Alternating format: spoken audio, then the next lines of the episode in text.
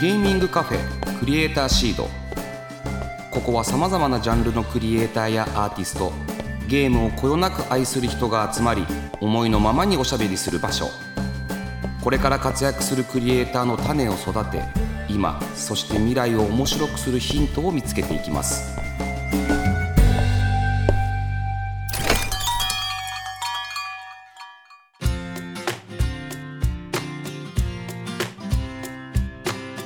いらっしゃいませ。ゲーミングカフェクリエイターシードオーナーの坂本和則です。この番組は毎回ゲストをお迎えしてまったりコーヒーを飲みながらゆるーくトークしていきます。ぜひお聞きのあなたも一緒にお茶を飲みながらリラックスして聞いてくださいね。さて前回に引き続きスタジオにはこの方をお迎えしております。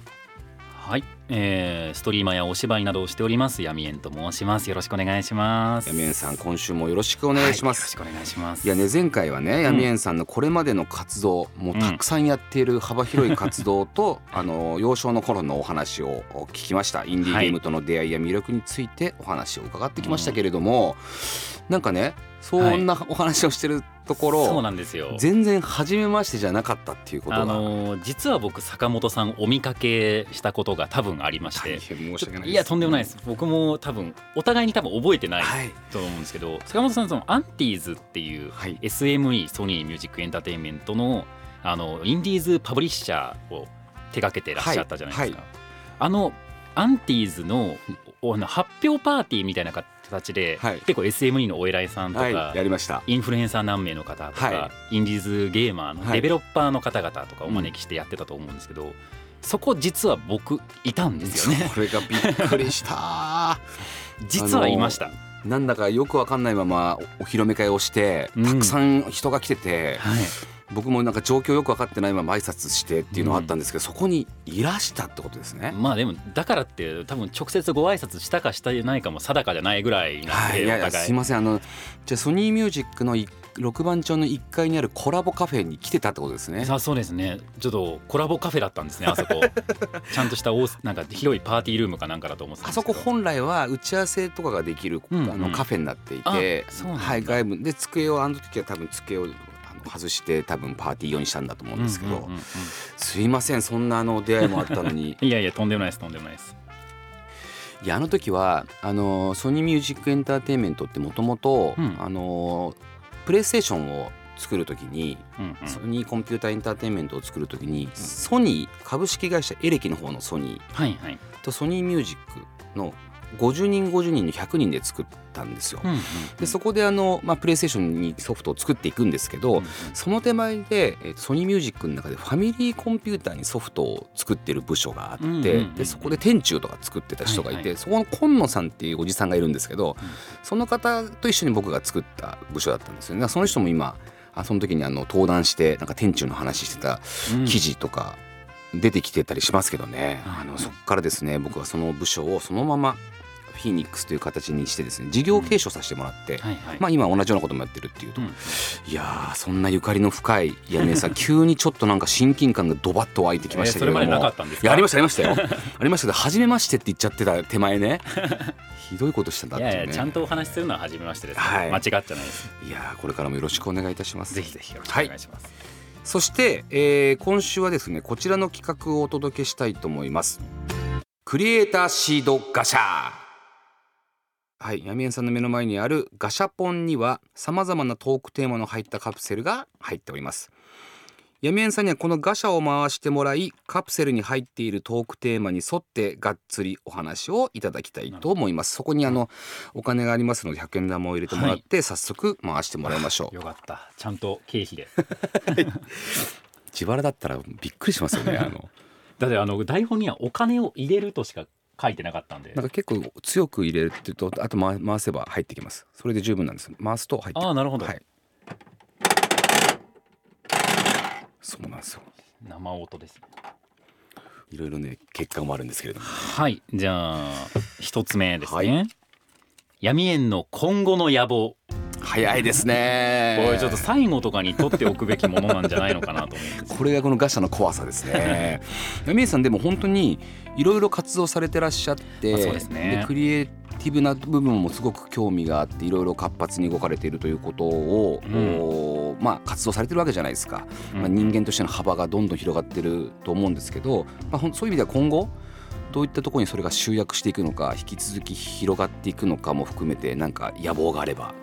いや聞きたい。もっか今探し中な部分も結構あるんですけど、うん。うん、まあ、そうですね。うん。なんかいろいろできることが増えたところなんですよね今ってすごく、はい。はい、ありがたいことにこういう番組とか呼んでいただいたりとか。あとまあモデルとしてのお仕事もいただいて最近ね写真をそういう上げたりとかもしてたり、うんうん結構いろいろこういうことやりましょうこういうことやりましょうってお声がけいただいてるのはありがたいことにあるんですけど、うん、じゃあそれに見合う自分に慣れてんのかなって思うとすごいなんかたまに怖くなる時があって。だからなんかそうですね。何に手をつけてちゃんと自分はこの人ですって胸を張って言えるようになれるのかっていうのはすごい今まさに考えてる最中って感じですかね。ただ自分がやりたいことっていつも多分他の人があんまりやってないことばっかりなんですよ。多分まああのー、端的に言うと多分周りの雰囲気が読めてないというかいやいやいや。空気が読めてないというか。先見の明っていうんですそれをまあだったらいいんですけどね、うん、結果としてその先見の明がちゃんとあったとしたら成功をね収めてなきゃおかしい話なんで、うんうん、まあ、これから成功すればいいかな。なんか早すぎる人っているんですよ本当に、うん、あのでまさに一周回って追いつくっていうところに、じゃあ僕は今来てんじゃないかなっていうふうに思うんですけれども。でもそういう意味じゃまたなんか人がやらないことをもし闇円さんがやってるのであればそれを僕に教えてください。投資しますそれやったまあでもそうですねゲームとか配信っていうものを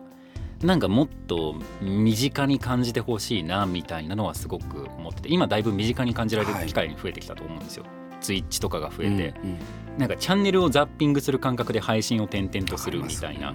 のがすごい増えてきたと思うんでなんかそのなんだろうゲームもなんかこう表現が難しいんでそうであってほしいというか今日はこういうインディーズゲームの気分だアクションゲームの気分だみたいなのをちょっとチャンネルを変えるような感じで、こっちが合ってるなこっちが合ってるなっていうぐらいありふれたものになっててほしいなっていうのはすごい思うんですよね。別に僕の今後の野望っていうかゲームっていうものに対していや素晴らしいですね。なんかさっきあの闇円さんにあのゲームやる時間あります？って聞いたんですよね、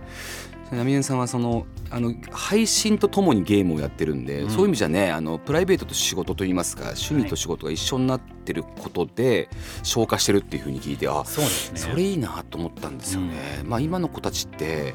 限られた時間の中で、テレビもあって YouTube もあってゲームもあってでスマホでただなんかネットニュースも見るみたいなところで、まあ、奪い合いみたいになってなってたりするんですけどなんかそれでゲームというものがねあの大半を大半とかそのなくならないでその子どもたちの時間の占める時間になくならないようにしなければいけないなとは思ってたりするんですよね。まあ、ちょっと今後の野望っていうかずっと思ってる僕の中の目標みたいな話になっちゃうんですけど、はい、僕、まあ、すごい大きなことを言うと僕の身の回りの世界がちょっとだけ生きやすくなったらいいなっていうのがすごい活動の目標というかずっと掲げてるもので、まああのまあ、調べていただいたら分かるんですけど僕、まあ、いわゆる LGBT とかそういうのに、うん、なんかセクシャルマイノリティに入るものだったりとか、はい。うん、なんかまあちっちゃい頃あんまりいい境遇ではなかったかなっていう感じなんですよ。もっとね、うん、自分が良くない環境だったなって思う人はもっといると思うんですけど、だからまあ自分の中ではあんまり好きな環境ではなかったなっていう環境に身を置いていて、はい、でもなんかえー、こういうことやってますよ。ゲームやりながらおしゃべりしながら配信っていうものをやって趣味と活動を両立できてますよっていうのを見せたりとか、うん、あと自分はこう思ってます。こう思ってる人がいてもいいんだよ。っていうのを見せることでなんかちょっと自分の手をつなげる範疇の手が届く範疇のものがうん救われればいいなみたいなのはちょっと思ってたりとかするんですよね。それはそれででも救われる人って本当にいると思いますしあの若い子たちがね、うん、あの、そういうふうに、まあ、夢があるというか、うん、生き方っていろいろあるよねっていうの分かるような活動をして、まあ、いってくださると思うんですけどそれはすごく夢があるな。その目標す素敵だなと思います。ありがとうございます、まあ、今後の野望だから世界平和ということで。野望ですね。大きな野望になりました結局。はい。まだまだ全然弾けます、はい、弾けそうですね。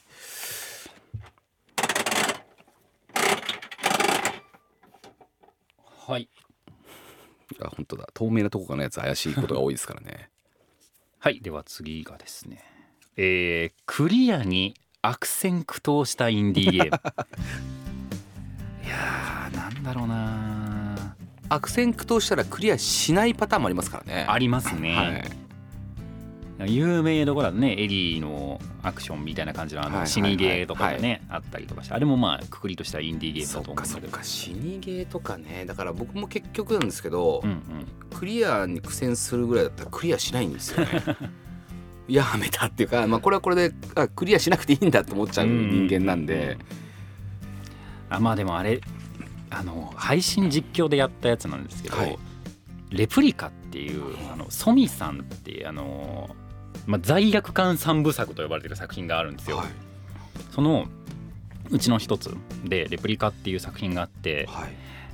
まあ、簡単に説明するとあるディストピア社会の中ではい。他人のスマホを調査しなきゃいけない、はい。でそのスマホの画面だけで完結していくゲームなんですよね。はい。このスマートフォンには反逆性がある。でこのスマホの持ち主は反逆性を有しているからあなたは調査しなければならないっていうふうに主人公は言われるんですよ、はいで反逆性があるものを探せって言われてなんかその合ってないようなものをこじつけてどんどん反逆指数が高い高いっていうふうに見なしていくっていうゲームなんですけど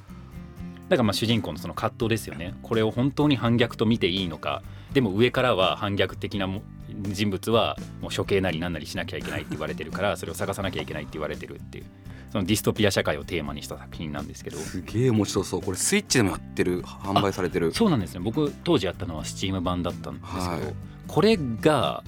めちゃくちゃ内容面白くてすごくあのサクサクっと進められたんですけど、はい。全部のエンディング回収するにはなかなか骨が折れたというかへちょっとなんかなんていうんですかねスラングがあったりとか、はいはいはい。あとまあギミックみたいなんでうんうん。なんかちょっと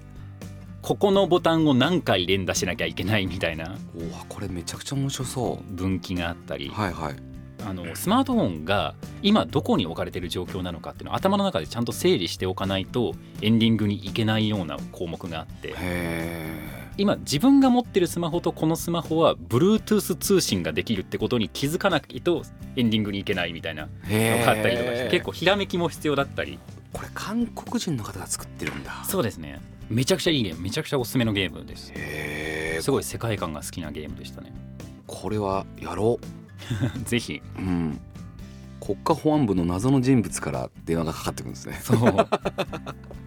今手元にお前スマホがあるだろう。そのスマホをし調べろ。反逆してるんじゃないかそいつは。って面白。いや全然知らなかったな。レプリカ。これはねや,、はい。やんなきゃダメですね。そうですね。だからなんかアクションで悪戦苦闘したゲームってのはあんまりアクションゲーム多くないんでやらないんですけどこの謎解きで悪戦苦闘したっていうのはこれはかなり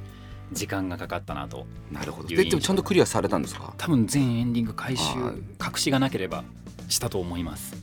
じゃあその僕も悪戦苦闘します。これで。ぜひ。はい。Bluetooth でつながれるってことが分かったんで 大丈夫だと思います。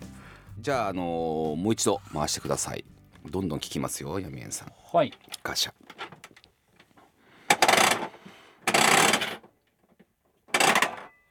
さまた赤い。あ赤いやつが。続いてはこちら。お!闇円のこのゲームやってみてくれ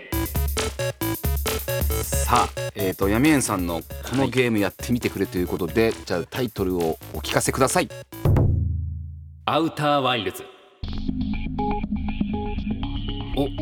じゃあちょっとおすすめポイントなどちょっと教えてやもいうただいてもいいですか？あのいろいろ考えたんですけどなんかすっごいマイナーなでもじっくり遊べるゲームとかも考えたんですけど、まあとりあえずでもやってみてほしいゲームっていうとこれだなって思ったのがアウターワイルズであのプロデューサーがあの俳優もされてる増岡さんはい。なんですけどまあなんか高 IQ で有名な方で、宇宙をテーマにした作品なんですけどうーんなんて言えばいいのかな？どこまで説明これ説明をすればするほどなかなかネタバレが近づいてしまう難しい作品なんですが、まああの好きなところというかあどこに注目してやってほしいかみたいなところでいいと思います。まあ、主人公が、えーある惑星のうん。宇宙探査をする人。もうその惑星では宇宙探査員はもう何人かい。たんですけど、はいまあ、新しく宇宙探査に選ばれた主人公なんですけど、主人公が宇宙探索を始めたしばらくした後、まあゲーム、うん、実際の時間で20分ぐらい、うん、ゲーム内でも20分ぐらいに宇宙が全て滅んでしまう、うん、でも主人公はなぜか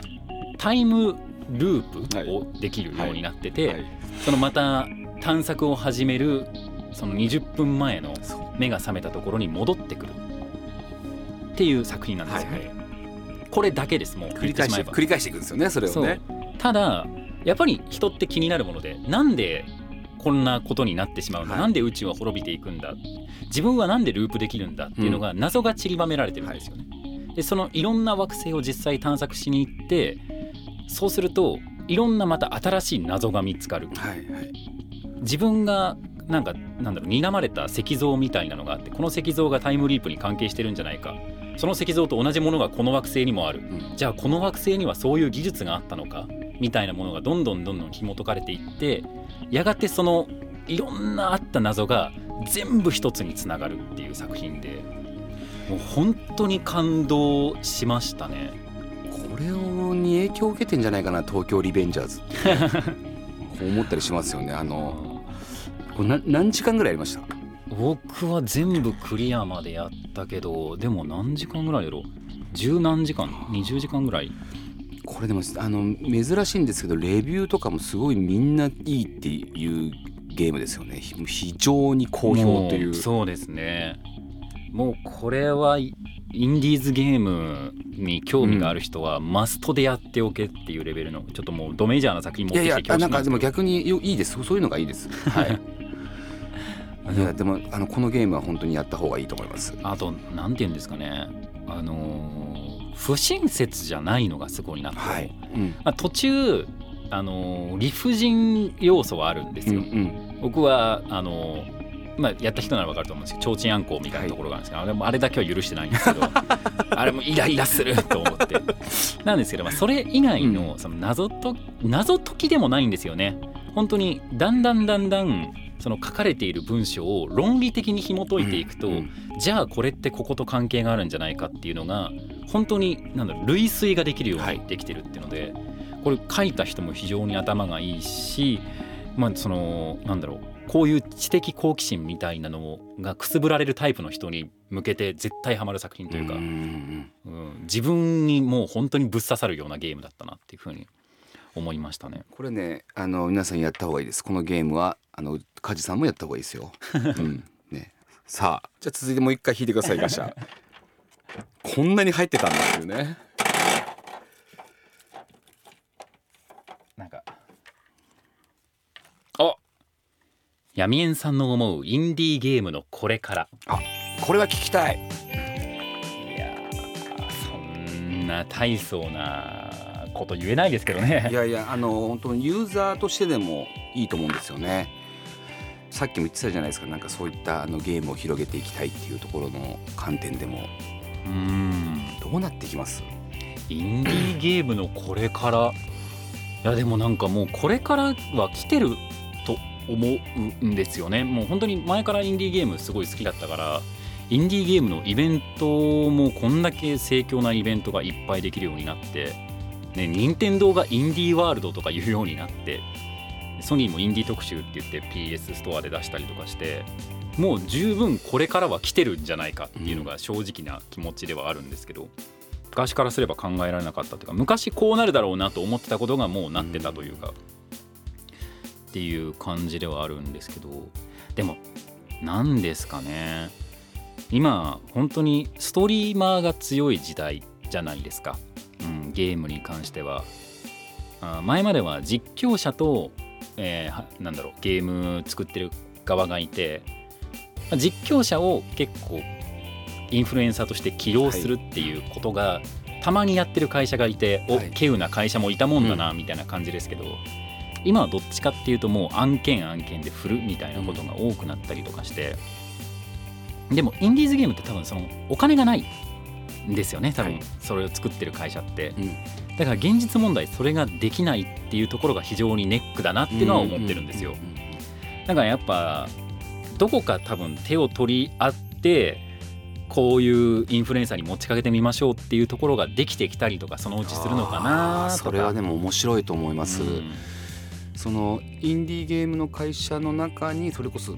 ストリーマーさんの所属してるものがあったりとか、はい。でなんかお互いウィンウィンでなんかやれるようなそんな座組ができればそれは多分うん。インディーゲームのクリエイターとしてはそんな幸せなことはないですよね。なんかこんな時代にさっきが来るだろうなって思った時代にもう来てるって言ったじゃないですか、もうすごいスピードじゃないですかそのスピードって。そうですね。でもあっという間に次はあのストリーマーさんのその宣伝の仕方とかもまたこうどうなっていくんだろうかとか。ただすごいスピードだった割にはなんか、まあ、言葉がちょっと悪いかもしれないですけど停滞してるなっていうのは思いますね。それは日本っていう。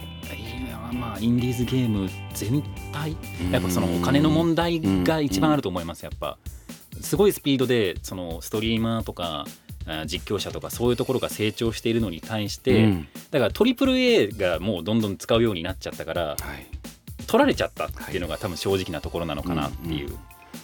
だからそこをもなんか引き戻すにはどういう方法でやっていくのかなっていうのは結構期待してるところではありますね。なんかになんかこれからよりそのインディーゲームなのかトリプル A なのかが分かんないところにインディーゲームが行くゲームとうんうんよりドット絵とか8ビットとかなんかそのそっち系の二極化はしていきそうだなっていう気はしてるんですよね。そうですねうんその間がちょっとぽっかり開開くような気もしてるんですけどレトロ売りみたいな。はい、そうするとそこの部分は確かにおお金がかかるでもない人たちがしんどい思いするとは思うんですよね。そうなんですよね。うん、あとはあれですかね配信者受けがいいゲームを作る人は今後も増えていくだろうなという、配信者をテーマにしたゲーム、インディーズゲーム今でも結構多いんですけど、はい。ストリーマーをテーマにしたゲームでストリーマーにまあやってもらおうとか、まあ、僕は全然いいと思うんですよ、はい。むしろポジティブに捉えてるんですけどあとはツイッチ連携機能が最近めちゃくちゃ増えたなっていう,、ですね。こういうなんかストリーマーにやってもらえるギミックを用意したゲームっていうのが多分今後はすごく増えていくし、逆にまあそういうゲームが増えていけばこういうゲームが世の中にはあるんだって思ってプラットフォーム自体も多分なんかストリーマーとゲームをつなぐプラットフォームみたいなのができていくんじゃないかなっていう気はしてますね。うんうんうんまあそのこれからねそれこそ、まあ、5G みたいなものがよりあのみんなが使えるようになったタイミングになるとそのコンソールでゲームをやる意味みたいなところもどうなっていっちゃうんだろうと思うんですよね。でしょうでもスタディアがサービス終了しちゃったんで、はい、スタディアのサービス終了したな。早かった、はい、うん。だからちょっともうちょちょっと早かった気がするんですよね。ね。のやっぱり対戦ゲームに向いてなかったんですよね。うん。まだね、ラグがあったりとか。そう。対戦ゲームが主流の時代なのが良くなかったですね、はい。もうちょっとそのコツコツそれぞれがやるゲームが主流の時代だったら違ったのかもしれないけど、確かに。そうやって考えるとまだまだコンソールっていうのが主流でいくんじゃないかなっていうふうに思います。そうですね、うん、コツコツやるゲームは特にそう、うんうん。まだそうなると思いますね。でも RTA in Japan とかああいう方向性でどんどんどんどん開拓が広がっていくから、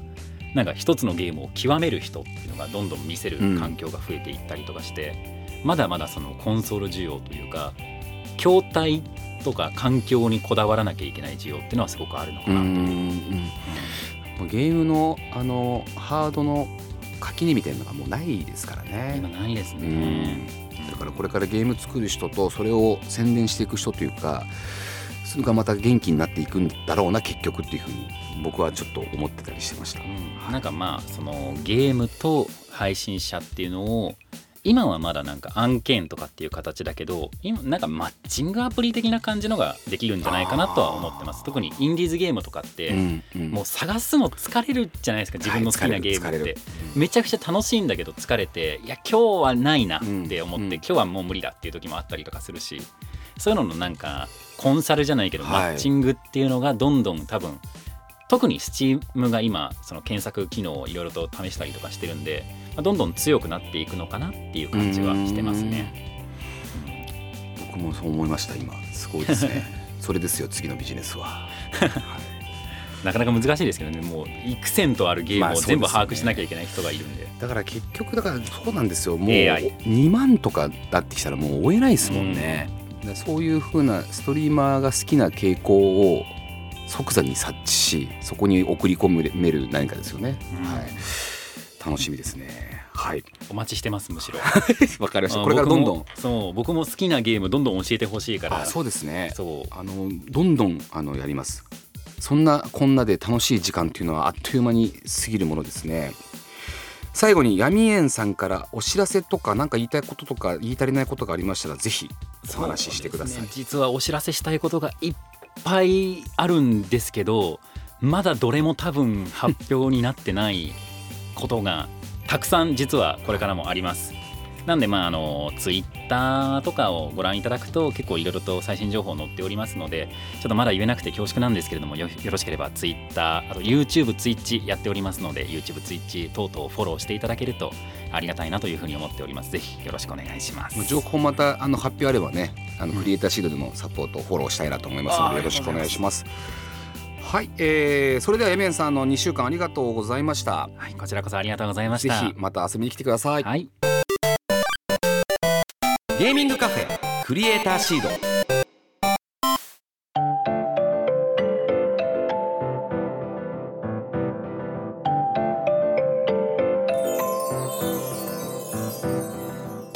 坂本和則がお届けしてきましたゲーミングカフェクリエイターシードそろそろお別れのお時間です。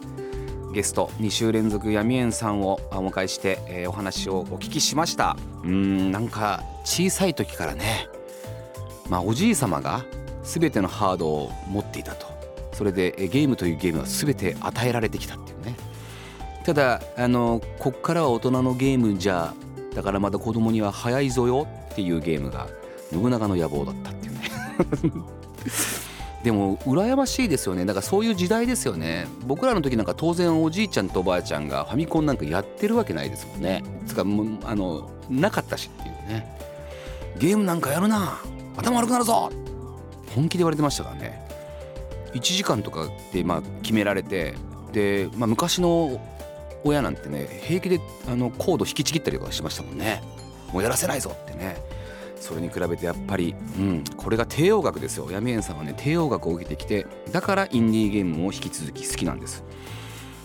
印象的だったのはねあのやめんさん26歳じゃないですか。まあ野望とか聞いてねなんかゲーム業界に対する野望というかいろいろなところでマッチングしていきたい、まあ、お金のないインディーゲーム、まあ、クリエイターなのか、まあ、そういう開発会社もしっかりと宣伝とかプロモーションができるようななんかそういう体制を配信者とマッチングでつなげていきたいななんて言って言ってましたけどね。で26歳じゃないですか。まだって言ったらね僕10歳からこの配信とかやってるのでそこから考えるともう16年15年選手なのでなんかちょっともう年取ったなって思うんですよっていうのにね聞いてね僕はね本当に死のうかと思いましたよね、はい、まあでも確かにそうだよね。子役の人と一緒ですもんね。言うなれば。もう足立由美さんと一緒ですよ。芦田愛菜ちゃんかな？今で言えばね。うん、でもなんか本当にねあの聞く質問全てにハキハキ答えてくれて自分の意見を持っている方だったなっていうふうに思いました。あのフィニックスのゲームもねどんどんね闇縁さんに送ってやってもらわなきゃいけないなっていうふうに思いましたよ。多分闇縁さんの配信にぴったりなゲームうちいっぱいありますんでね。またあぜひ来てほしいなと思いました。なんか闇縁さんともいろいろゲームのなんか作戦を練りたいなと思いました。さて、えー、クリエイターシードでは番組の感想や私への質問メッセージを募集しております。ツイッターからハッシュタグクリエイターシードをつけるか番組メッセージフォームよりお寄せください。それではここまでのお相手は坂本和則でした。